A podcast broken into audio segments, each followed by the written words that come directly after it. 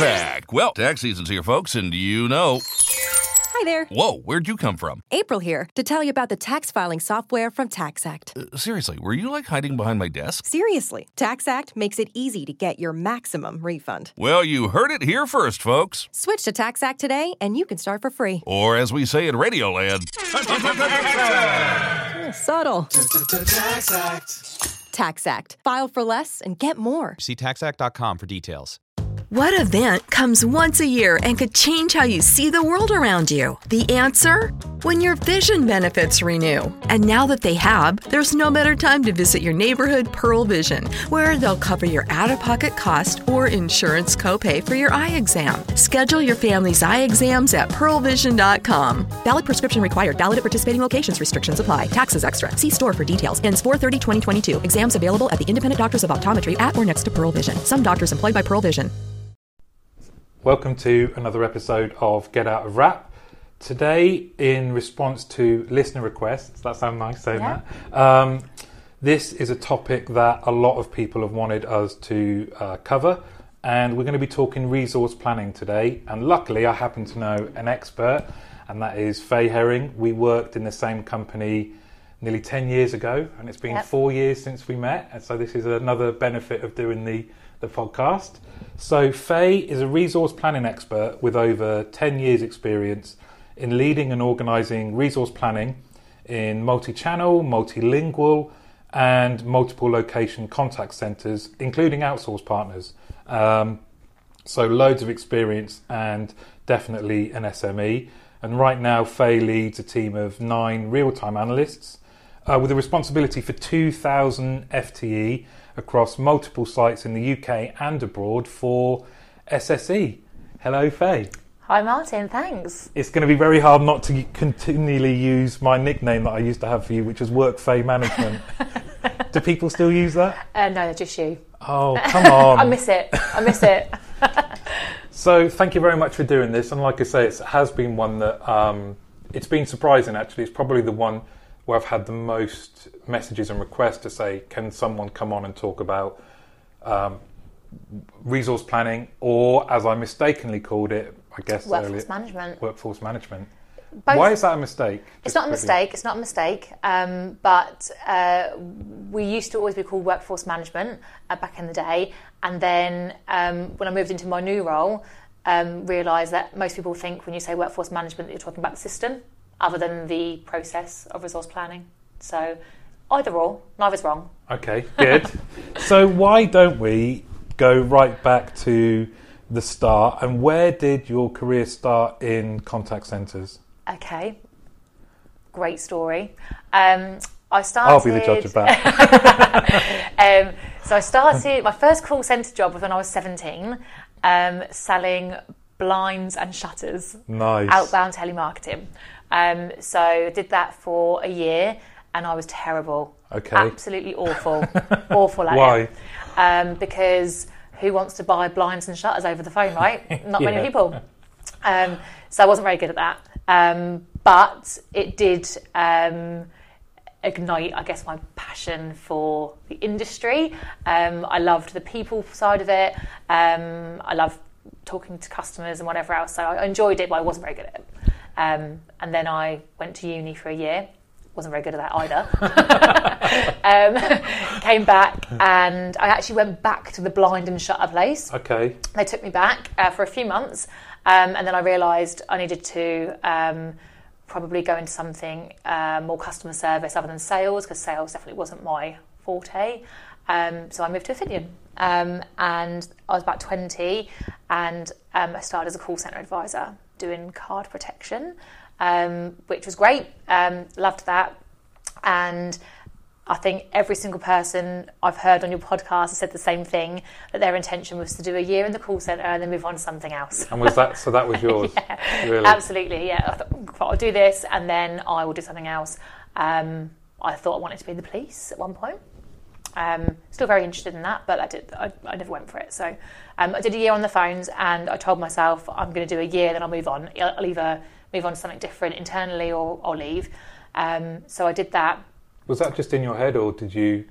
Um, like talk to team leaders about it, or yeah, what? no, I did. Yeah, but yeah, I, I did. I had um, I had a really nice team, really nice team leader actually, and I'd said right at the beginning that I don't want to do this forever.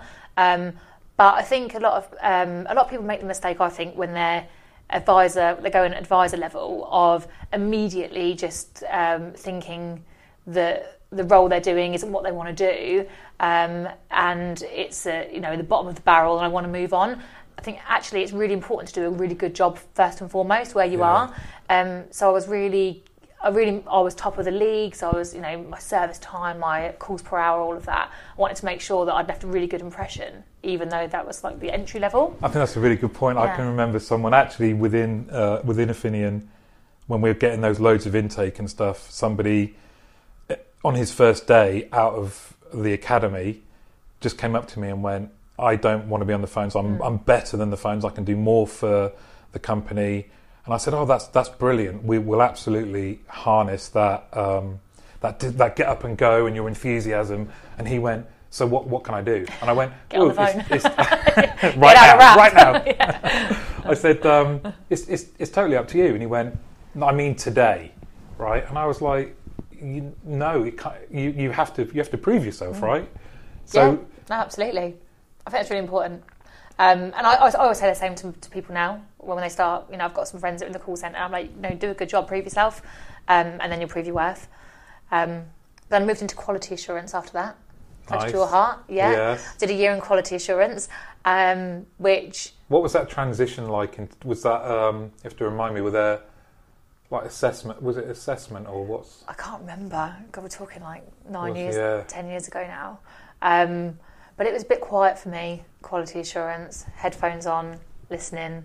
I like to talk. Yeah, okay. Um, Which is a- handy for this. It's handy, yeah. Um, but I did a year there and learned quite a lot. And I think that was my first, um, um, I guess, my first experience of like kind of like stakeholder management, working with senior managers. We'd go to like um, calibrations and things, and I guess that kind of got my foot in the door in terms of getting to know everyone, getting to know management, and um, trying to get people get people to understand that oh, you know, I wanted to do a good job and. Um, But that- even then, did you still have a kind of, this is, I want, I want more than yeah, this? Yeah, um, I did, and I think sort of sitting behind a desk with my headphones on for most of the day, um, I missed that like interaction. Um, so then I applied for a job as a scheduler. As a job came up in resource planning as a scheduler, and that was working for um, Michelle and Kerry, um, and they interviewed two great me. people, by the two way, great for people, by the don't- way. Absolutely, we'll come on to that.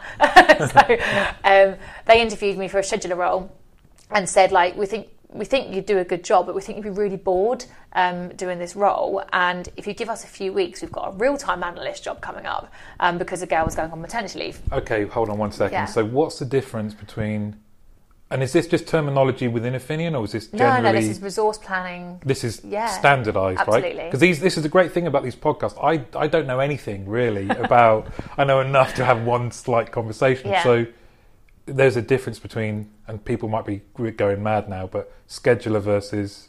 Real time, absolutely. What is the difference? So, um, I guess if you talk about the planning cycle, um, everything in resource plan is based on the planning cycle. So, um, forecasting, scheduling, real time, reporting, back to forecasting, scheduling, To say that again.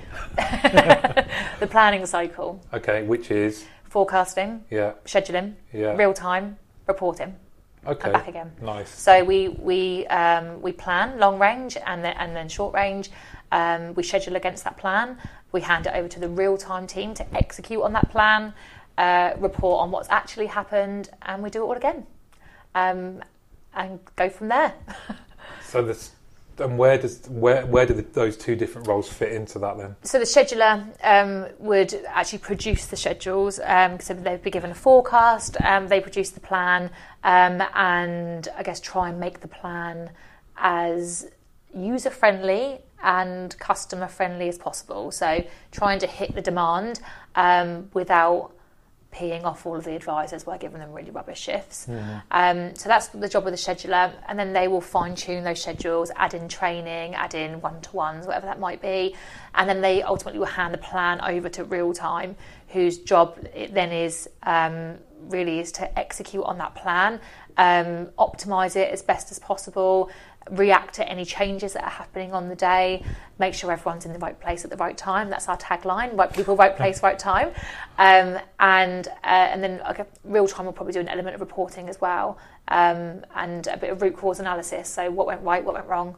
Feed that back into the forecasters, ready to do it all again. So going back to the two managers that said, based on your personality and where you want to go and stuff, we think this other role is going to Mm-hmm. Be better. Then, so then what happened? Um, so I sat back for a few weeks and I thought, yeah, you're right. Um, that sounds really up my street. Um, and, and back then um, at Affinion, it was uh, I was the only real time analyst. So it was just me, uh, Michelle, and Kerry, and, and Alan, um, and just uh, that probably was about it, really, and a couple And of about, just for people, there was about 600 FTE. Yeah, about right? 600 FTE. Yeah. that's right.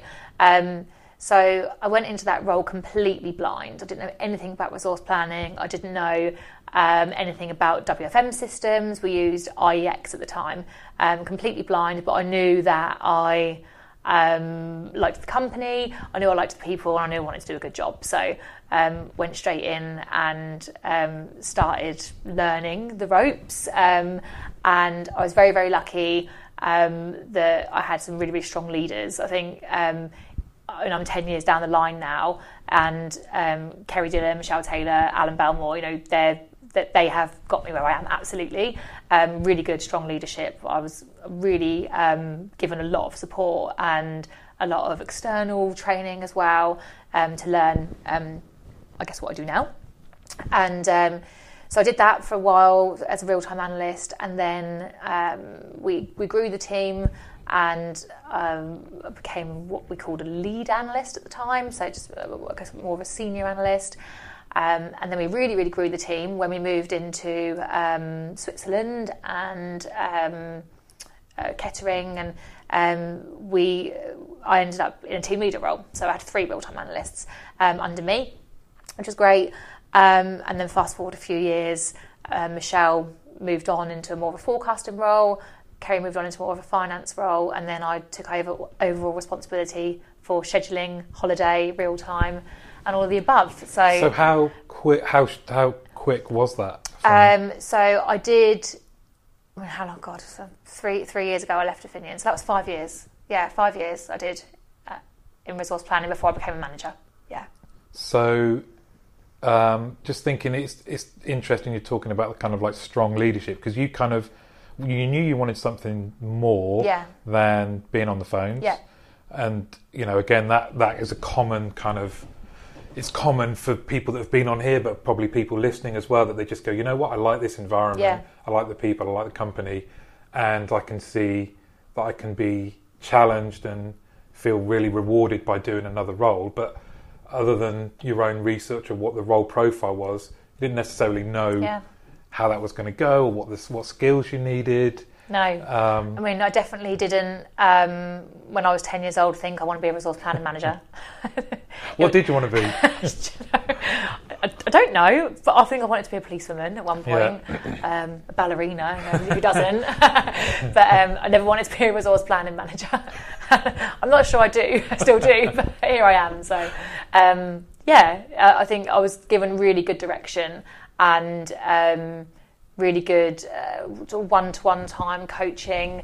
Um, and I was given also, I think, going from an advisor role where you are quite heavily, um, not micromanaged, that's not the right word, but um, you know, you're you have your one-to-ones and your coaching session, and you're um, you're targeted and your KPIs, what your calls per hour, and your your AHT. And this was much. It was. I guess it was my first sort of adult role in that actually there's no um, you must come in and do X, Y, and Z. It was it was it was a bit of a, a free reign to really make it my own, I suppose. Um, and yeah, I was given good direction to get there. So yeah, And what, about, because about I, what does that look like? Because I guess um, even at that time, and I was kind of, I was thinking about before we were coming to organise this, uh, to do this. I really hope that when I interacted with you as an ops manager, I was nice, but Yeah. I guess everyone has sort of perceptions, and to try and think about not knowing really what you. Of course, I know what you did, but not in any detail Yeah. at all. I'm just thinking about some of the discoveries that you made in terms of, oh yeah, I expected that I'd be doing this, or it, it, so. One of the things would it be like problem solving? Because it, it, I get that sense it was like right now you have a bit more freedom. Yeah. Here is our here's a challenge. Here's our resource. Yep. This is how how are we going to make this work Yeah. and keep everybody as happy as possible. Yeah. But so that kind of pro- is that is that into- is that a sort of encourage? You know, do you like doing that? And- Yeah, oh, oh, yeah, no, definitely. Um, and I think um, there's there's probably two different sorts of people in resource planning. Um, people who are really numbers and um, analytically minded, and people who are doers and people people. Maybe creative as well. yeah, kind of- creative, and um, I think I'm, I probably fit into the latter because I'm definitely not a head in a spreadsheet type of person. I can do that as well if I have to, and I do sometimes. Um, but my strong point is talking to people, getting things done. Um, helping people to understand the big picture, using the numbers to tell a story. I think that's um, that's another one of our taglines. using the numbers to tell a story. Yeah, because that that yeah. kind of you mentioned earlier as well the stakeholder management. I think it's probably I would have overlooked that thinking about the the resource planning team. You wouldn't necessarily think that they have to do that kind of hearts and minds Yeah. with other managers of other departments as well. and it's, it's, it's so important. Um, I think one of the things, um, one of the biggest obstacles I've come across over the last few years um, is getting that ops and resource relationship just right. Um, and probably we haven't cracked that nut, like definitely not. But um, you know, we, we, we share the same targets, we share the same goals. Ultimately, we're there, uh, we're all there to service the customer, and we're all there to either achieve whether that be an 80-20 service level, a, a X percent abandon rate, um, X percent average speed of answer, whatever that might be, we're all we're all um, you know working for a common goal. Um, and there's always uh, there's always been a, a misconception, I think, that you know those sort of targets are resources targets, and actually they don't care about anything else other than hitting service level and hitting abandon rate and um, hitting you know reducing the calls in queue and actually those are those are shared targets and um, and we do care about plenty of things other than that as well. Um, not just numbers people with a head in a spreadsheet with uh, aiming for one target. So um, th- I think that's definitely been the biggest challenge. Um, and you need you need to have that I said about there's two different types of people. You need to have that not just the number side of things, but um, being actually being able to tell a story and, and narrate why you're doing what you're doing. Um, you know, some people, especially people managers and ops managers, you know, they are they're they're there to um, increase in staff engagement and and all of those things, and they're looking after the people. Actually, you know, if you put a spreadsheet under their nose, they're probably going to completely disengage with what you're saying. Um, so you really need to kind of turn it around and make sure that you're speaking their language. And is that how much of that was kind of you remember from? Because you've had like this, it was like meteoric. It's like Yeah. quick rise. Um, you're talented, um, good leadership, but you still it must it's you can still remember being an advisor and uh, being an advisor myself, and then going on leadership and management. We all know, especially when you're managing, that the challenges that people will talk to you about are the air conditioning above their head that's freezing them. Yeah. Um, quality assurance have failed. One of my calls, it's not fair. Yep. And why can't I get my holiday or something about Yeah. their shift or I can't believe I've got a lunch two hours after I come in. Blah blah blah blah blah. Um, then being able to empathise and talk to someone, I guess that is what you're talking Yeah, about, right? so there. important, definitely. Um, and my team, um, like I said, I've got nine real-time analysts who, you know, they they are frontline. They're in the thick of it all day, every day, um, and they're dealing with those. Can you change my lunch? Um, my, my shift. I've got two lates this week. Can I have Can I have another early or whatever that might be? They're dealing with all those queries. Um, I think for me, the biggest part of it is I would never ask someone to do something that I wouldn't be willing to do myself. So actually, when I was an advisor, if I'd come in on a nine o'clock start and you put me to lunch at eleven o'clock, I probably wouldn't have been very happy about that either. So I, I always go back to that.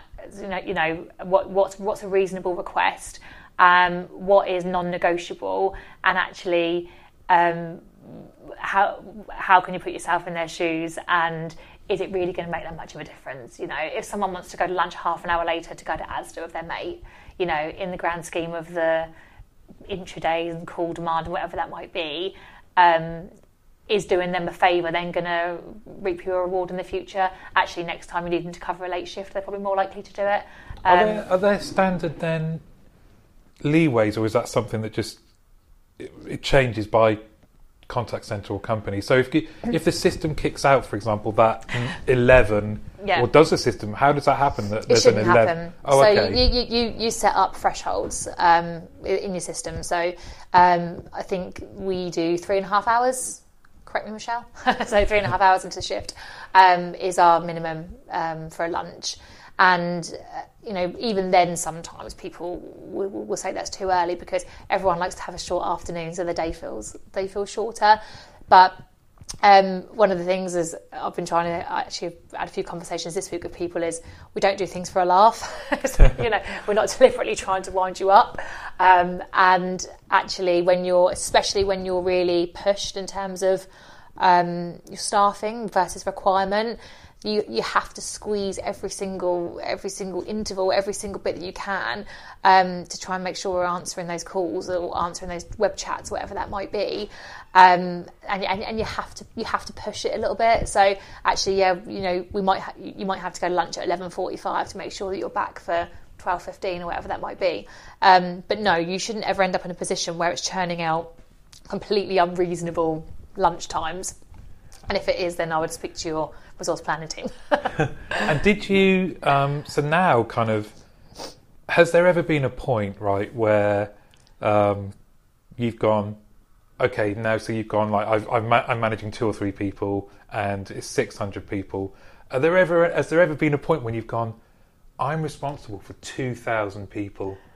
And them doing their job, and that kind of make you sit bolt upright at three in the morning, going, "Oh my god!" all the time. Really? All, all the time. Always. Yeah, yeah. Me, me and Michelle talk about this all the time. It's, you know, um, and it's like you said, going back to what you um, touched upon just then, people care about the air conditioning, their holiday and their schedules. And, you know, so we are, we are either flavour of the month or the worst people in the world, um, depending on, we always say, you know, you're only as popular as your last decision. So if I change your lunch break and let you go to Asda with your mate, great. But if I've declined your holiday request when you want to go out on a Friday night, I'm the worst person ever.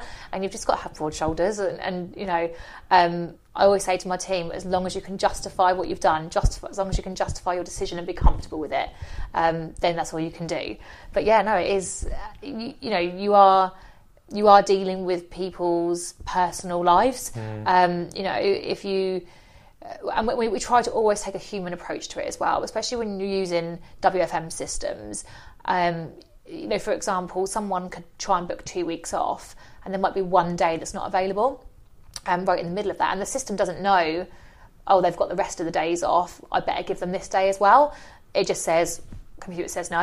You know, uh, Yeah. nine of the days are available. One of them's not. It's declined. Unlucky. Um, unlucky, right?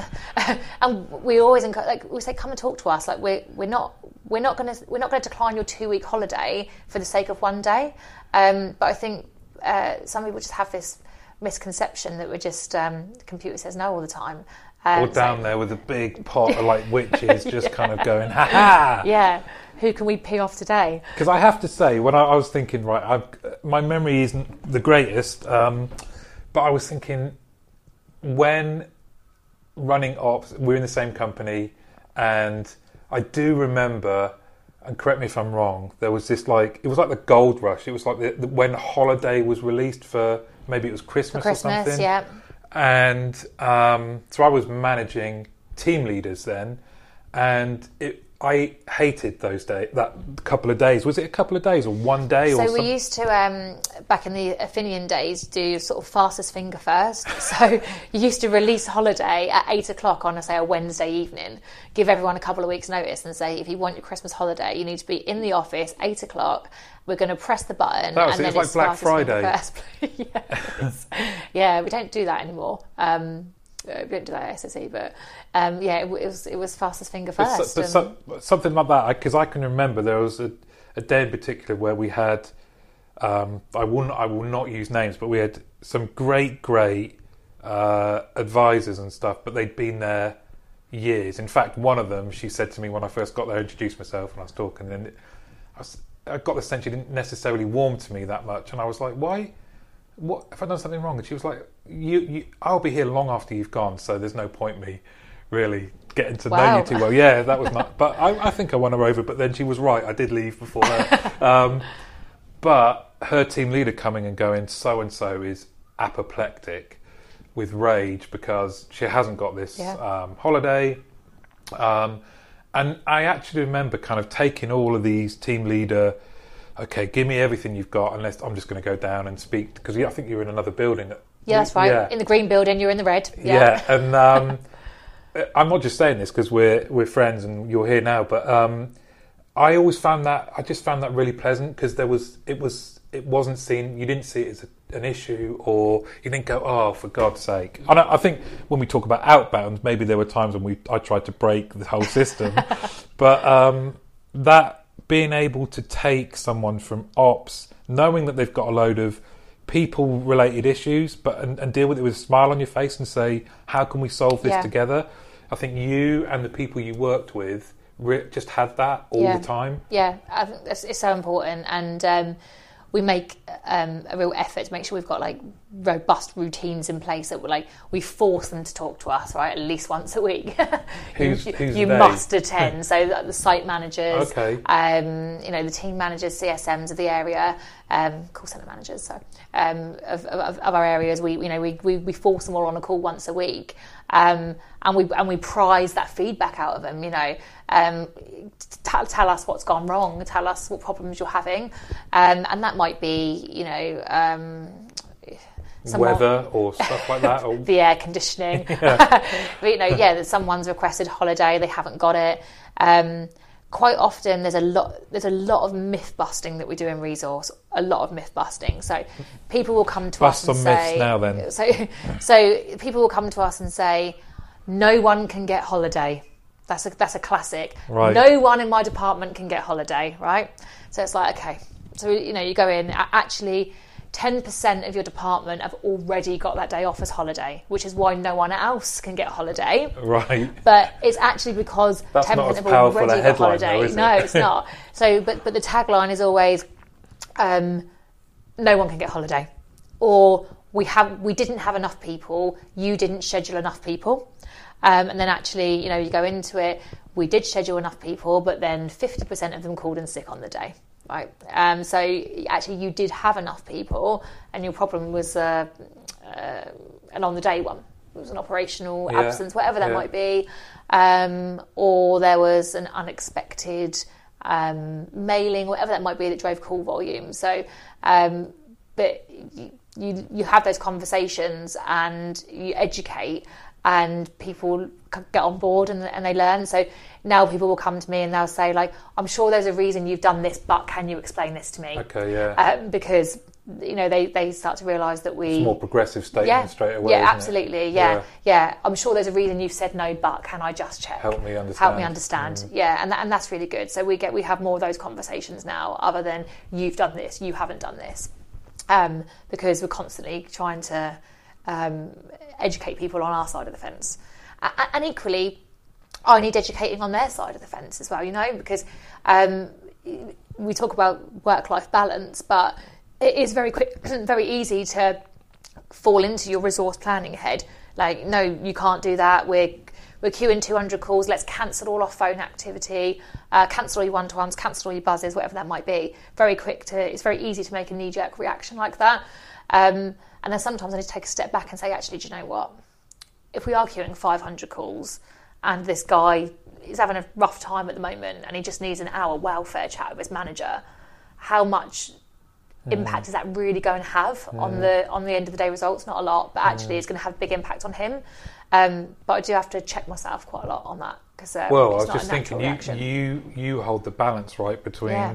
customer, employee, yeah, and moving that pendulum is kind of very nuanced as well, I guess, isn't it? Yeah, yeah, absolutely. How do you? Um, what what other myths are there then that people would have about? Myths.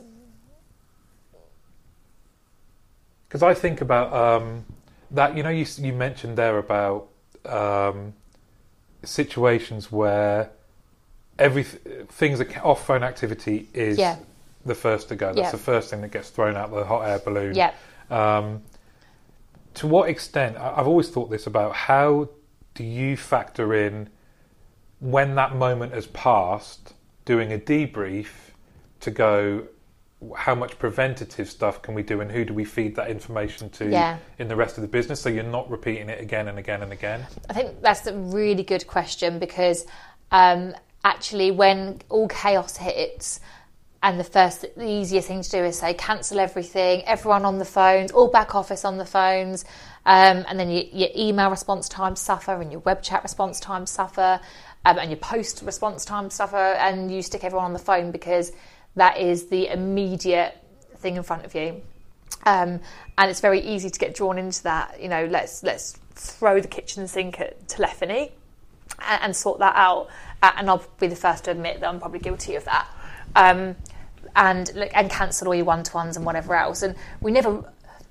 The, the bit that probably suffers if we never really go back and say what was the impact of that. What was the Im- we go back and say what was the impact of um, doing that on our email response and all of that. We don't really have to say how much did we actually gain out of peeing off all those people, right? Yeah. How much did we gain out of cancelling their buzz sessions, their one to ones, and uh, when you work it out, it's probably. Um, So I guess like further down the track, you could say if so many hours have been lost of de- what would be development, development time, yeah. where does that how does that um, wash out but in this time you've been doing this have you seen like the complexity of your challenge of so multi-channel um, I guess employees wanting more flexibility, Yeah. customers wanting Yeah. more flexibility, increased technology, and then there's you guys trying to somehow fit all that Yeah. together. Has the job got harder? A- absolutely, it's got harder. And um, I think one of the biggest changes,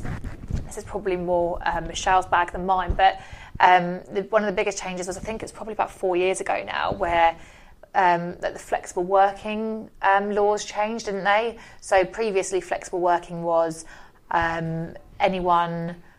Uh, if, if you looked after someone under the age of 18 or if you were a carer for someone, you were eligible to apply for flexible working. And then a few years ago, it changed so that anyone could apply for flexible working. You didn't have to have a reason. It could be because you want to play cricket on a Tuesday night or you want to do your podcast, right? Any, any, other, any reason. yeah. So um, anyone can apply for Do it at your flexible working, absolutely. Um, so we, we as a company now, we get a huge influx, there's huge volumes coming of flexible working requests, and every single one of those needs to be reviewed. And does that necessitate you working with HR Um, or not? more so with the operation Okay. than HR.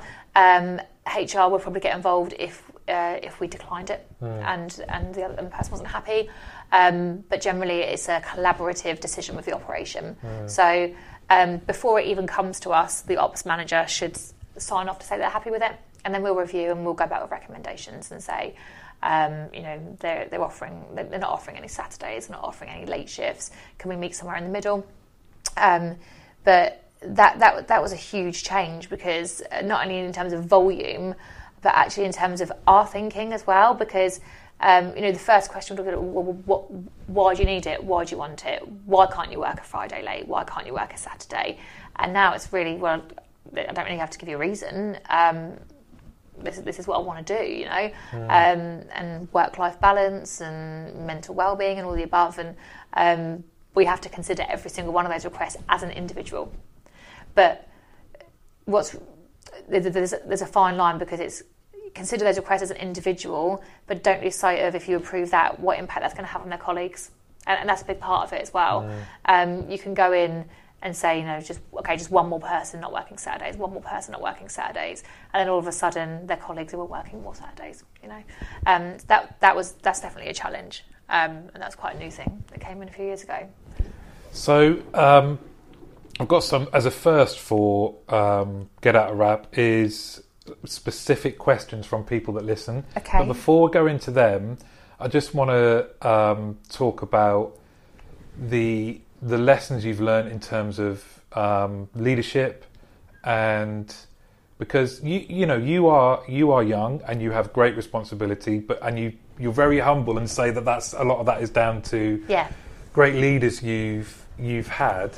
Um, what have what are the things that you've learned from them, and what are the kind of lessons you've learned just through doing the job and having this kind of responsibility that you'd want to share with people that might go, you know what, I want I want what you've got.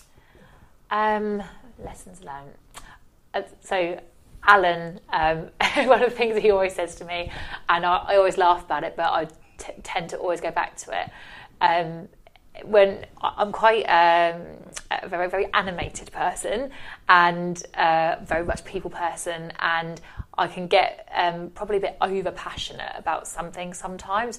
And Alan will always say to me, um, "Give me the factual, non-emotional version." so, so, and, and I think that's really important because you know, as I've as I've progressed, you know, a lot of my stakeholders are now really senior. I have I have a, a conference call every morning with um, directors, call centre directors, and it's I have to think about that factual, non-emotional, um, because and, and the emotional side of things is really important. But actually, sometimes when you're delivering a message, it's um, really important to not get overly excited or overly passionate um, about what you're saying. So that's an important one. I always use that. I always use that to keep myself in check. Definitely. Um, what other lessons?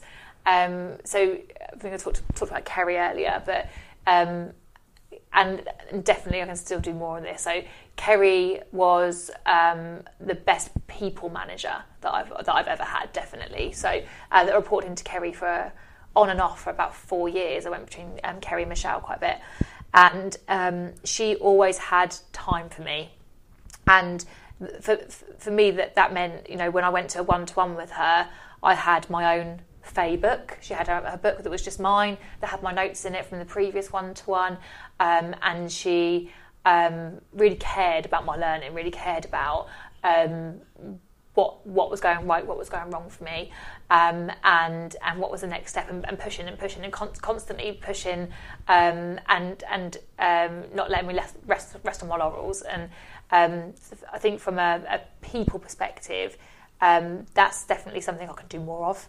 Um, because What with your team now? or- Absolutely, yeah, yeah. Because I think, um, you know, in a in a one to one the other day, actually, one of my team said to me, "Oh, you're um, yeah, you're a, you're a really really good real time manager," and then it was kind of a bit of a, but you need to make more time for me.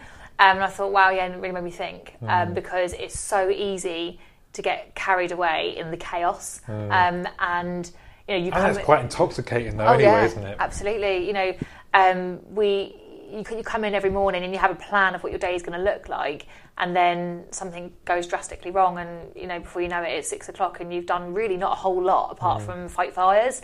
Um, so I think that, that's probably one thing I've struggled with actually is the uh, leading a team and a process, B- being. Um, Because you're pulled in lots of different directions. You're yeah. travelling a lot. Yeah. I actually think it's testament to you must have a good relationship with your team for your team to be able to volunteer that feedback to you Yeah. anyway. Ah, yeah. Because otherwise they wouldn't. Um, so that's kind of that's actually really nice to hear. It's yeah. great. Yeah, no, and and I really took it on board, and um, I actually had a conversation with my boss the next day where I said, you know, I keep cancelling their coaching sessions because I haven't got time, and then I thought, even just saying it out loud sounds so ridiculous. You, you have to make time, you have to prioritise it, and um, I don't know whether you do you follow Andy Bounds on LinkedIn. So he's um, Oh yes. Yes, he's- Yeah. um, I went to a, like a an afternoon with him in, in Reading a few months ago, all about communication, and Modern markets require modern investment approaches, and with Yieldstreet, that's what you'll get. Explore wealth growing investments in art, real estate, venture capital, and more, with minimums starting at just $500 and targeting annual yields of up to 18%. Discover the difference a diverse portfolio makes and trade volatility for stability with Yieldstreet. Visit yieldstreet.com to get started. That's yieldstreet.com. that I've learned so much from that. But one of the things he said was, you- you've always got time. What you're actually saying is, I'm choosing to prioritise something or someone else over you. And if you're comfortable with saying it to that person, then go ahead. But if you're not comfortable with saying, um, I don't, I'm, I'm choosing to prioritise something else over you, then you need to make time for it. Um, and That's that fascinating really because with really your currency of what you do is time, yeah, isn't it? Yeah. In in the role in the role that you do. What what what does the what does the future look like for you then? What's the kind of what what excite? Well, let's start with this. Okay, what excites you or worries you about where uh, resource planning? What what are the challenges in the future that are coming up? um, ch- challenge. I mean, Well, just what's coming. So I think one of the notes you made on here was about sort of multi-channel. So um, you know where I am now, we've got a lot, lot of different ways that customers can contact us. Um, telephony, they can send um, a letter if they want to. They can send an email. They can go on web chat. They But pin the letter to the back of a dinosaur. right. they send it in via carrier pigeon, um, and they're also segmented. And at the moment, we, we it- it's impossible to plan for those things as um, as we should be able to. We're in the 21st century, so you know, as a customer, you should you should be able to go online, go on a, go on an FAQ page, see if you can get what you need. Can't get what you need, click to call, call in. Um, you know, maybe the queue's too long, so you go on a web chat, and we should be able to sync up all of those contacts. But um, the, the the the resource planning technology isn't moving as quickly. So actually being able to plan for that multi-channel, omni-channel um, side of things is really diff- is quite difficult um, at the moment. And um, customers, I, I guess as well, predicting new customer behaviour. Like how how are the customers of the future going to behave? Um, because for every every person you've got now who wants to communicate with you by web chat, who wants to send an email, you've then still got your you know your older generation. What called. We've got baby boomers, millennials. Do you know what? What So, got? it- What- doing this and my role, I should know. Yeah. But it really confuses Yeah, me. the the the older generation who still want to pick the phone. I, all I know is. I have to scroll really far now on online stuff for where my Yeah. date of birth. You Yeah. don't. Where No, my I- date of birth is. it feels like I do. Do you know what? I was Keep um, scrolling. I was looking through um, CVs yesterday because I'm recruiting at the moment, and one of the um, guys' date of birth was the year 2000, and I thought. Well, that makes you like nine years old. I couldn't. I, I, couldn't, I couldn't. I couldn't. I couldn't contemplate in my head that he was Yeah. nineteen because I know, it's thought mad, isn't it? the year two thousand. I, I can't contemplate that that was nineteen years ago. Yeah. But actually, he was nineteen. But when I read the year two thousand, I thought, well, he's a child. so, yeah. Um, so yeah, it, it, I guess the, the customer behaviour perspective is, you know, we we don't know. Um, we're offering, all, we're, we're trying to offer all these different ways for customers to be able to contact us, and um, we think we know what they want, and actually we probably don't, and um, we can only, uh, especially when it's a new contact or a new channel, um, it's, it's a bit of finger in the air, really, isn't it, in terms of um, planning, recruiting, scheduling for that. and creative problem solving. yeah. That, it's kind of if t- if we're trying to keep up with. It's funny because the other day I was thinking, um, especially in our industry, we will wear two different hats. Sometimes we'll go uh, our role within the contact center industry and how we view customers, leave work, and then we instantly become customers. And the reason I thought about that is I think a bit of a generalization, but custom the the desire to be serviced far far Yeah. quicker and get annoyed quicker. So my banking app is brilliant compared to the past. A- amazing. I got really annoyed that I couldn't do something. It was like I don't know. It was probably the internet, but it was buffering on my Yeah. phone. And then I thought, hang on a minute, I'm moving money around in accounts, I'm doing this, I'm doing that, and I'm, I'm annoyed at a, like a 10 second Yeah. delay. And even though that didn't involve any web chat, it very well, I, I often will web chat, and you forget that there is this whole organisation that we're part of Yeah. Behind it. We're very, very quick, aren't we? All I'm saying is we're we love this industry. We're in it. You've stayed in it as an Yeah. advisor, and you you know we'll talk about where you want to go after that. But um, I've stayed in it because we love it. But then we leave and we go, why is why isn't someone dealing with this Yeah. now? See, I, al- I always try and be the nicest customer that I can. When I talk to someone, yeah. I am. Yeah, Yeah. I, it's, you take like, know how tough it professional is. Mm. curiosity and how they talk and yeah. And stuff like that as well. I do, and, and um, but I do get annoyed when I speak to an advisor who's like seems a bit indifferent or a bit bored because I think you know I, I, I was, I was never Maybe that. someone doing I was never that person. yeah, maybe. yeah, yeah, and yeah. Outbound definitely wasn't my forte. That um, sales isn't my thing. Definitely not. No, um, I think I'm on the right path. Customer service. Um, and uh, resource planning, I seem to have found my niche, but uh, sales definitely wasn't it. And what about so you, for you and your team? What the future looks like, or what the future looks, what kind of uh, So, you know, when, when you were saying about uh, what worries you at sort of two o'clock in the morning, um, I think. And three and four. three and four and five, and, and every hour of the clock that we wake up. But um, I, I, I feel like now, and I, I sit there with my team every day, and we need to make a huge transformational change um, to the way we're doing things at the moment. And um, I, I, I guess it's that I, I've got um, a bit of a fear that do I know enough to be able to do this? Um, have I got the right support to enable me to do this? Which absolutely I have.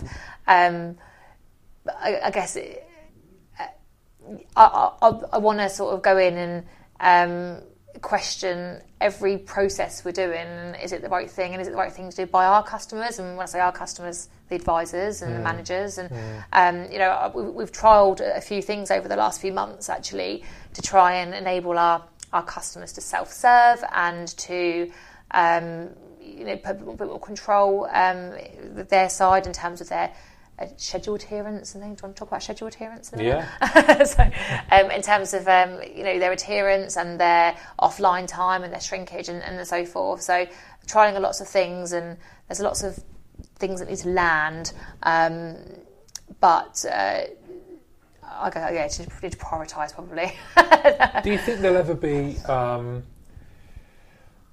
I've only ever heard it a couple of times, and I've never, re- I haven't really delved into it enough to know too much, other than again the headline. But have you ever people who say we're going, we're going to try something, just everything's open? yeah. Is that a thing? Where there's just it's a free for all, or In what respect? Resource planning respect, or Yeah. in general? it's just things that people can purchase shifts? Um, yeah, yeah. So um, actually, you know, I was just I was thinking about something you said just a minute ago about you know what what risks you see or what scares you. Um, people are more they're so much more demanding these days, and we talked about customers and their demand, but advisors as well. Yeah. So people aren't happy just to accept that they're going to work five, seven and a half hour shifts a week and every other Saturday and maybe a Sunday in there and a late shift. People don't want to do that anymore. So they are they are asking for flexible working. They're asking for working differently, working from home. Um, they want their holiday when they want their holiday. Um, you know, we've got call centres full of millennials, and millennials are very demanding. I know I'm one of them. So it's, it's um, I guess that that that is. Um, How do you combine the two? how do you combine the two with your customer demand? Because actually, customers are saying, "I want to talk to you when it, when I want to talk to you, whether that be eight o'clock in the morning or ten o'clock at night." And advisors are saying, "I don't want to work these shifts. These shifts aren't, don't work for me. I want to work differently. I want flexible working, and I want." Um, you know, I want something that fits in my work-life balance. So it's how do you fit that all together without causing, I guess, a huge budget problem? Um, that's that, that's one of them. Um, and uh, yeah, you were saying about a bit of a free for all. We we um, we do allow people to purchase holiday, so that's um, that's and that's a perk that people love. Um, actually, being able to buy additional holiday, um, to shift swap, to do split shifts. Um, we uh, trialing working from home, um, and. Uh, nine day fortnights and uh, all of the above. So, yeah, nothing's off the table. Volunteer days. What do you mean, what's volunteer day? So some companies will offer you get one volunteer day a year or two volunteer days a year where you can just be off, um, and you're helping out a local charity. Oh, okay. Yeah, yeah, sorry. or- Uh, So, as it says on the tin, as, as it says on the tin, yes, we do actually do that. So, um, uh, yeah, one one day a year where you can go and do something like help. And for you guys, is that just another code, or am I just being really dismissive? no, it is. Yeah, yeah, really yeah. is. So um, WFM or workforce management, in terms when we refer to it, is, is a workflow management. Is that's our system that we use, and um, it, it's the Bible really. Um, you know, if it goes down, we're completely lost. But um, so that is that contains everyone's schedules, um, everyone's holiday entitlement, their holiday usage, their pre-booked holiday. Um, it contains what they're meant to be doing on that day. So uh, when you talk about codes, then yeah, so you would have different codes in there like a one-to-one, uh, a meeting, um, a volunteer day, um, and if they're sick, we put a sick code in there. Then obviously we report off of the back of that. So um, it all just goes in, all gets chucked in. Um, we've got some obscure codes that we use for, for different things, and then um, yeah, we report off the back of it and report our shrinkage to senior management and do you know what I mean by shrinkage? Yeah? Mm, not, really. really. No. okay. so shrinkage. You um, could tell, couldn't you? I yeah, just you were looking uh, at me. Um, so shrinkage, I get when I try and explain it to anyone that's kind of new into my team. Pretty much anything that takes you away from doing the your primary role. Oh, okay. So if you're a call I would be centre the king of advisor, shrinkage yeah, yes, you would Yeah. be. so, the, for a call center advisor, anything really that you're doing that isn't servicing a customer is shrinkage, and you've got 100% I'll be top of those leads. Absolutely. And you've got positive shrinkage and you've got negative shrinkage. So your positive shrinkage is your your coaching and your one to ones and your planned holiday um, and your lunch break. Very, you know, um, but your negative shrinkage would be um, sickness, um, unplanned leave, AWOL, um, unplanned meetings. So um, sitting in wrap for too long, you know. Um, so that's Yeah. that's your unplanned shrink, your unplanned shrinkage. Um, and uh, one thing we always do in resource planning often is underestimate our shrinkage. We so senior management will give you will sign off a budget for shrinkage, and it's never enough. It isn't. It is, it's never enough. And we never. Um, I've never worked anywhere where you hit what your budget shrinkage is, um, because you um, p- operations want extra training and then they'll auth- uh, authorise additional holiday and uh, then you've got your sickness that comes in on top of that and um, generally shrinkage is about 45 to 50% so if you think you need 100 people you actually need 150 um, to, to cover to cover for what you need I should know that because I do remember from running uh, the outbound team that um, I don't think it was you, but it was someone who maybe I worked with in resource planning would talk to me about that. And Yeah. I guess that's that whole stakeholder management. Because honestly, and this is this is remiss of me to say, it just didn't resonate with me because I was a bit of a liability and just saying, right, I want to take my team off. Yeah. And then I'd get a phone call saying, what's happening? Yeah, yeah, yeah. Uh, so that's what my team do. They're the what's happening people. They're the get out of wrap Yeah. people. Um, so um, But in that instance, if somebody had maybe, and I'm, actually it was all down to me, but what I'm saying is where if it had been you, for example, it would have been, here's why it's important. Yeah. Because I've got my, I had my targets and why we were doing it, and it was all with good intent, and someone else is then saying, yeah, we're really worried about your shrinkage, and I'm like, so yeah. So again, it's this is what you have to deal with, right? it's, it's using the numbers to tell a story. You know, Nice, it's, okay. so for for me to go to one of our our call center director or whatever and say, you know, your shrinkage at fifty percent, that doesn't actually mean anything to her or to him. You know, it doesn't mean anything. Um, what what you actually want to say is, you know, last week we were unable to service 3,000 customers. Okay, 3,000 customers hung up before they Yeah. got through to us, whatever that might be. I'm making numbers up. Um, you know, your your unplanned shrinkage was this. That means actually you had this many hours of unplanned meetings. If you hadn't have done that, you would have serviced 1,500 of those 3,000 customers, and therefore your abandon rate would have been this. Um, and actually, you know, when you're coming to me saying, um, you know, we're queuing off the board, how can I how can I sort my abandon rate and my service level out? That's those are what those are the things you can do. Um, so you know, just break it down into um, I guess things that people actually care about and understand. Um, there's no point showing people graphs on a page or whatever. You need to translate it into real life. Actually, if you do this, there are going to be 200 calls in the queue, or you are going to abandon this many calls. Um, so that's the bit that I think I probably do quite well is the translation Yeah. of. Um, you know, I've got all these people behind me with the heads in the spreadsheets creating plans, um, and then this is what that actually means for you. And um, if you if you don't stick to it, that's fine. That's your prerogative. Um, you're the ops manager, um, but this is going to be the result. So um, I, I I sell my team, I guess, very much as a support function. Um, we're not here to tell you what to do. We're here to make recommendations and support you in, in hitting your KPIs. Um, and ultimately, if you choose not to take those recommendations, that's fine. But you, you'll bet your bottom dollar that I've documented them and sent them to you, so, so that Mm. Yeah. I can say I told you so. Yeah. um, so um, it, there's, there's there's that side of it, and um, so yeah, shrink, shrinkage is a big part of it, and then um, adherence, schedule adherence as well. So Should we do some questions? go on. So, um, I want to say thanks to David Doherty, who is the customer service manager from Not on the High Street, who's always been engaged with this podcast. Actually, there's a lot of people at Not on the High Street. They um, they've always send in messages and Love that website.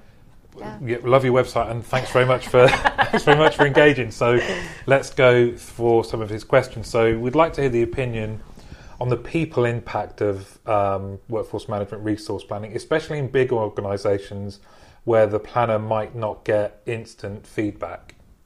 I think we talked quite a lot about that already, haven't we? Uh, How do people give you feed? Can pe- have you got methodology for people giving you feedback, or what's?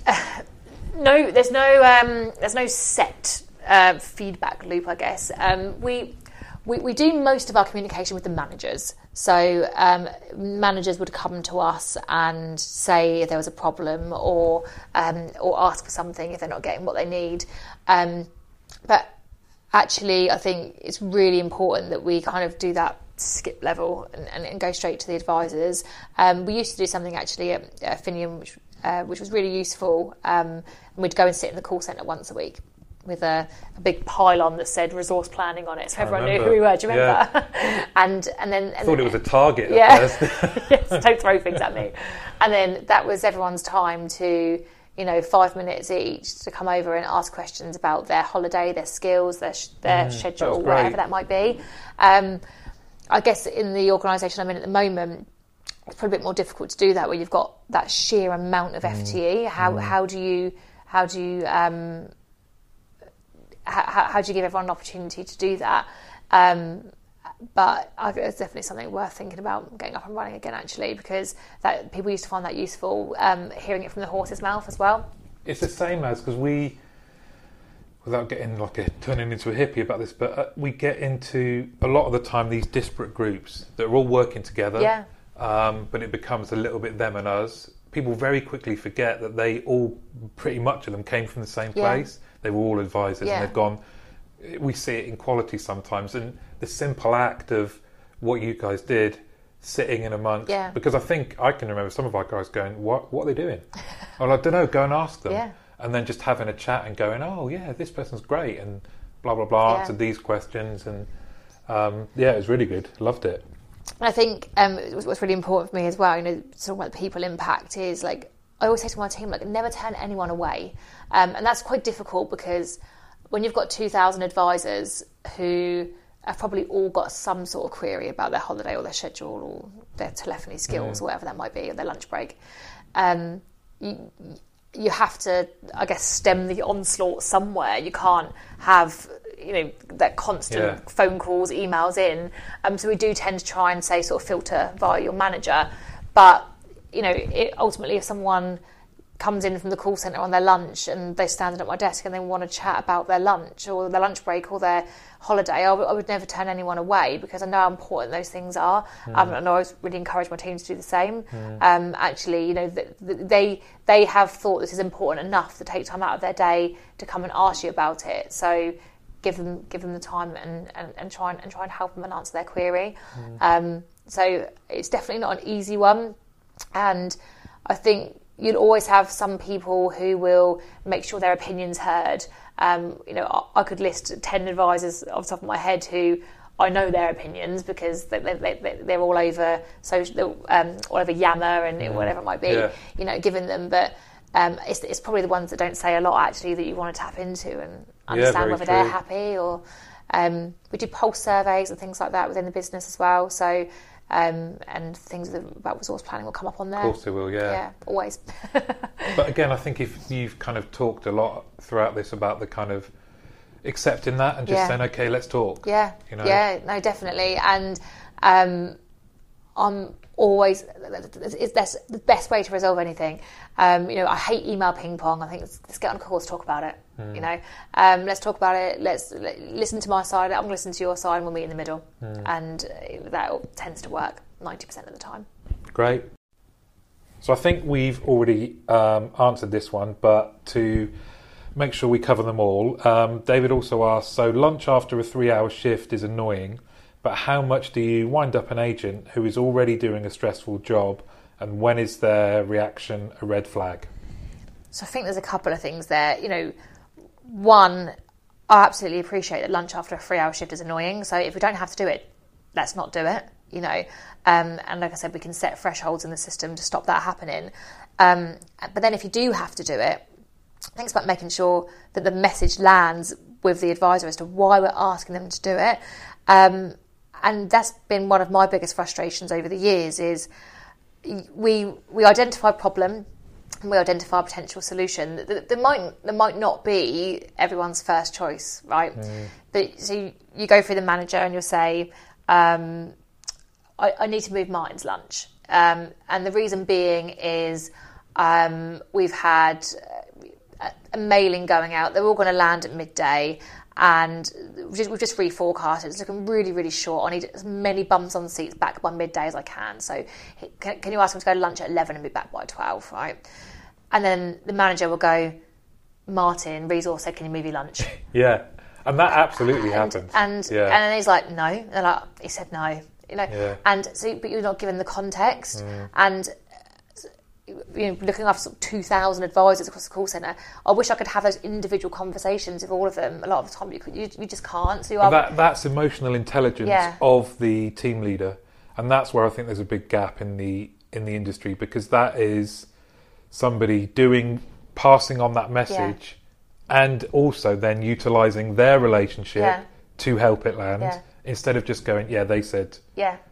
they said just change They said it. this, and um, Sorry, mate, nothing to do with me. I had a really good conversation this week actually with um, one of the team leads who um, he he called my team and he, unfortunately for him he got me because everyone else was busy on the phone right um, and he said can I can I change my advisor's lunch they want to go a bit later and I guess I was probably throwing my toys out the pram a little bit because it was probably the 20th call I'd had that day about someone wanting to move their lunch.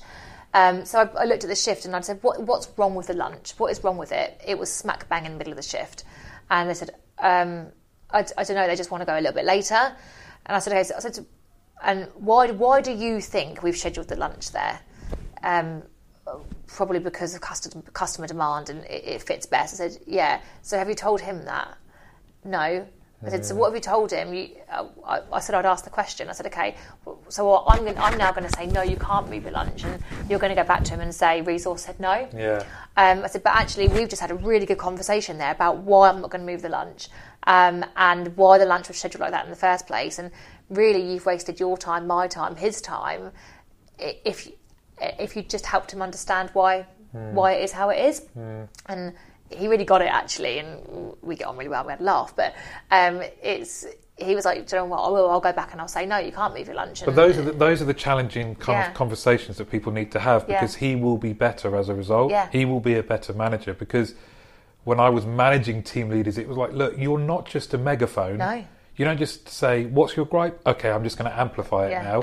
You're just like, that's a really good one. I like yeah, you can use that. Um, Thank you. it's more about this like kind of well you've got a brain you under, you're there because you understand the business a bit better maybe you could challenge or maybe you could understand more Mm. Yeah. you know and those but again i think it's this Um, people do it really, really well, but I still think there's a huge gap when it comes to helping people have those conversations. Yeah. If you if it doesn't come naturally to you, it's come naturally to you. Um, but how do you help people do that? Because they're still thinking, oh, I just want to be popular, or more often than not, I just want to get to a quicker decision. Yeah, yeah, yeah. The, the I just want the um, the path of least resistance. Yeah. Which for him would have been he wants to move his lunch. Faye, can you move his lunch? Your lunch has been moved. Have a Mm. lovely lunch. you know that that would have been the path, path of least least resistance. But then. uh, Probably the next day he would have asked to move his lunch again and again and again, and then you know at, at what point does it become Yeah. too much? Um, probably digress from the question, but No, I think uh, you've so, it. Yeah, Um, it's, uh, Did I say as well that David actually he his journey was from on the phones, then resource planning, okay. and now customer service manager. So I think you know it's a nice. Um, these come from a good place. Yeah. So here we go. Is another one. Um, with 20 agents to plan in, I would hear their gripes as soon as the schedule was published, but then the team was small enough that I got to learn their preferences and bomb through. I'm fascinated by how a planning, a larger planning team manages that situation for the greater good in a in a bigger setup. And I guess that kind of, I can actually remember that comes back to something I said to you about, to the numbers ever Yeah. scare you? And it reminded me as we've been talking, I went to um, a, a job interview a long time ago, and it was I think I'd managed 300 people Yeah. say at that point, and they needed. Uh, I didn't get the job, and it, I think it was because of this answer. But they said, "So how would you manage? We've got 500 people. You've only ever managed 300." Um, I, I just, could, I said, I imagine it's the same. The principles are the same. Yeah. So, you know, the good methodology that works for 300 is going to work for 500, and that I think that's a good answer, Martin. To be Yeah, honest, why I would have didn't I hired get you. the Yeah. um, I, I, I guess so. Absolutely, planning with twenty agents would be much easier because, but then it probably gives you some difficulty as well because every single one of those twenty people is going to have an opinion. Um, and you can hear that opinion, and, and you know you might never get your schedules released because they're just constantly griping. Um, And you're you're the you're the guard of precedent, right? Yeah. Because if there was twenty, you might get real good connection with Yeah. someone and go, "Oh yeah, go on, Go on then." and then that's it. The Yeah. dominoes all fall, yeah, don't they? yeah, um, and that's a really good yes setting precedence. That's a pretty good one to talk about. I think we talked quite a lot already, but it's you know I I I, I, I, use, I use that one quite a lot. Um, you know, it, it let's not set a precedent for that. Let's not Mm. set a precedent for that because. Um, you know, oh, can I can I finish a little bit earlier on my Friday shift? Well, actually, this week you can, but but maybe next week you wouldn't be able to. So Yeah. you know, it's it's really difficult to get that balance. And, and again, that's where you're relying on the manager to have the right conversation to say, actually, this week that is okay, but don't come and ask me for it again next week, and don't tell your friend about it and get them to Hmm. Ask me about it. You know, because actually, as a one-off, we can do it, but it's it's a one-off. So what we do there um, to make sure we do hear the gripes is um, we have really, I guess, um, a point of contact in every um, operational area.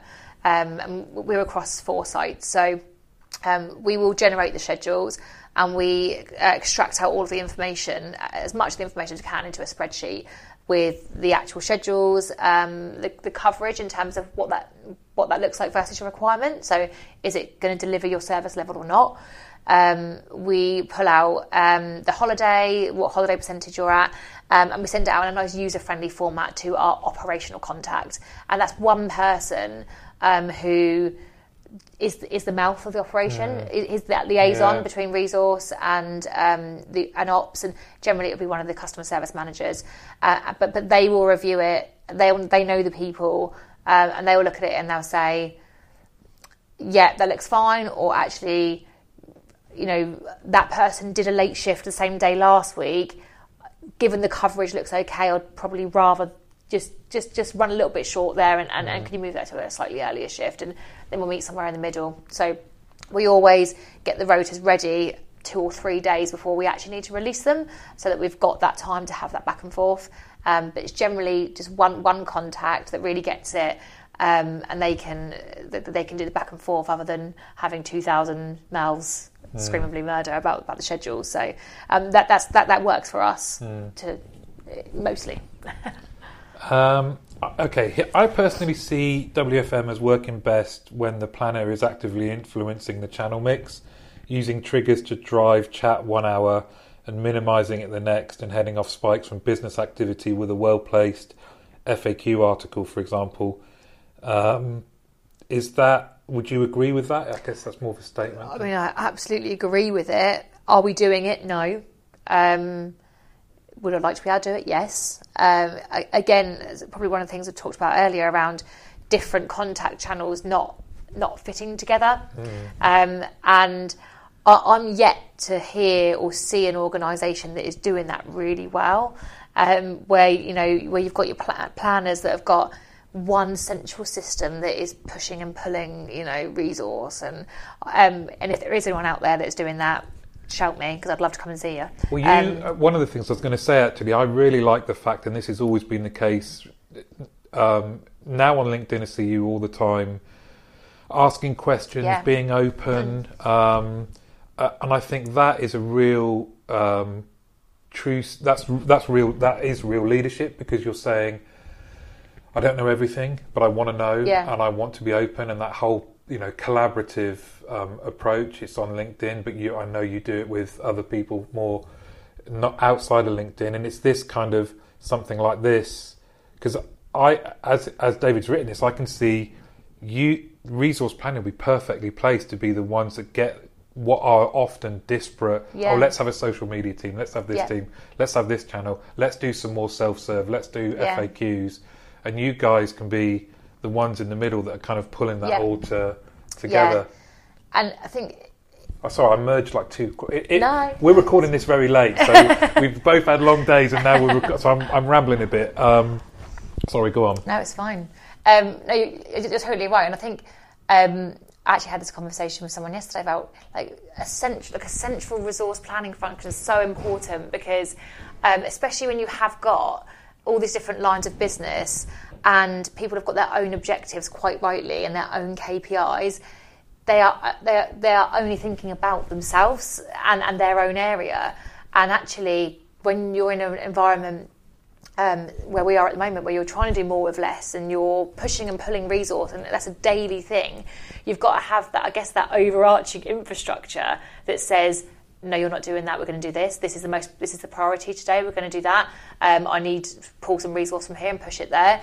Um, and I think if you didn't if you didn't have that central resource function, then everyone would just be saying mine, mine, mine, um, and uh, probably not a lot would get done. So um, I, you know, I am a huge advocate for resource planning and what they can do, and I think that, that that's absolutely um, a huge part of it. I'd, I'd love to be doing more of that. I guess the honest answer is Yeah, great. not at the moment, um, but it, it, it fits well. Yeah.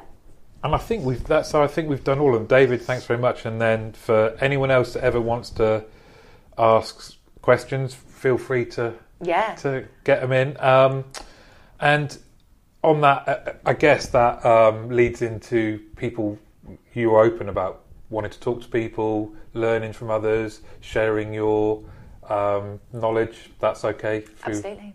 LinkedIn and LinkedIn, yeah. Um, um, yeah, I'm always on LinkedIn. Faye Herring, find me. Let me up. and uh, yeah, absolutely. I'm more than happy to connect and And one of the things I think would be great to um, wrap up with is uh, seeing you kind of, you know, 10, 10 years ago and thinking, um, oh yeah, Faye, Faye's going to do really well because you were, um, you were you were out there, but in a really nice way, just kind of saying, I, want to do more. What can I do?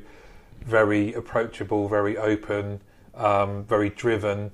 I think it's great to hear as well, though, you're talking about still, both at that time and now, still feeling the fear, but doing it anyway. yeah, yeah, For people, there's been a lot of contact as a result of this podcast, uh, which has been great from um, maybe people who are in their first management position or thinking of going into their first management position. And some and the words that some people have messaged have been around words like overwhelmed, it not necessarily it makes it sound negative. It's not necessarily negative. It's like they want to do well. They love the industry. Just thinking about your journey and some of the things you've said today what would you what message would you sort of pass on to people I would say just just just do it. Get your name out there. Get your face out there in the right way. but, but um, you know, I've burnt the building down. yeah. O- you know, offer offer to do more. You want to. Um, I think the, the the biggest thing for me is, um, you know, I was I was always, um, and it wasn't that I, I did everything that was after, asked of me. Absolutely not. But um, I was always wanted to uh, come across as I, I was I was willing and I was driven and. Um, asking the right questions. And you know when, when you go to uh, you know when you're when you're in when you're in front of your senior managers and things put your hand up ask a question think of a question always have a question right? Because you, you want people to remember you and know who you are um, so that, that's really important.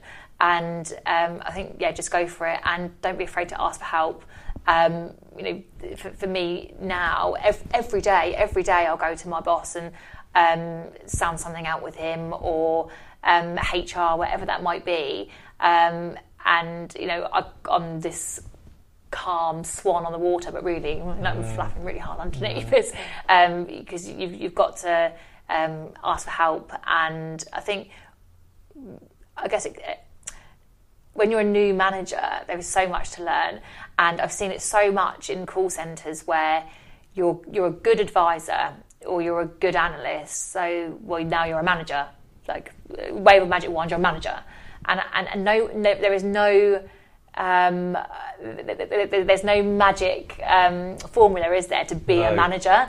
And that, that, that, that's been the most difficult part for me is that learning um, how to how to manage people, how to nurture people, how to encourage people, um, how to motivate them to do a good job, and um, so, but ne- never, never be afraid to ask for help because there, there is there is no winning formula, and I'm definitely not there yet, but we'll, we'll get there. That's lovely. That's brilliant. And I, you know what? I love the concept of just asking for for help because even if you think it doesn't exist in your own company, ask ask Yeah. other people. Yeah. Because you've you've benefited. I've benefited from um, people. Is when even not mentors, officially mentors, but people that you'll go.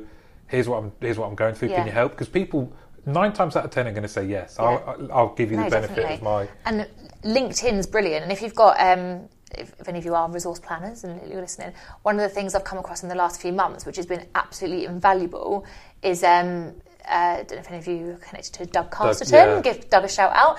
Um, but he's got this um, tele- Telegram Telegram group, um, which has got like 350 resource planners in there. brilliant.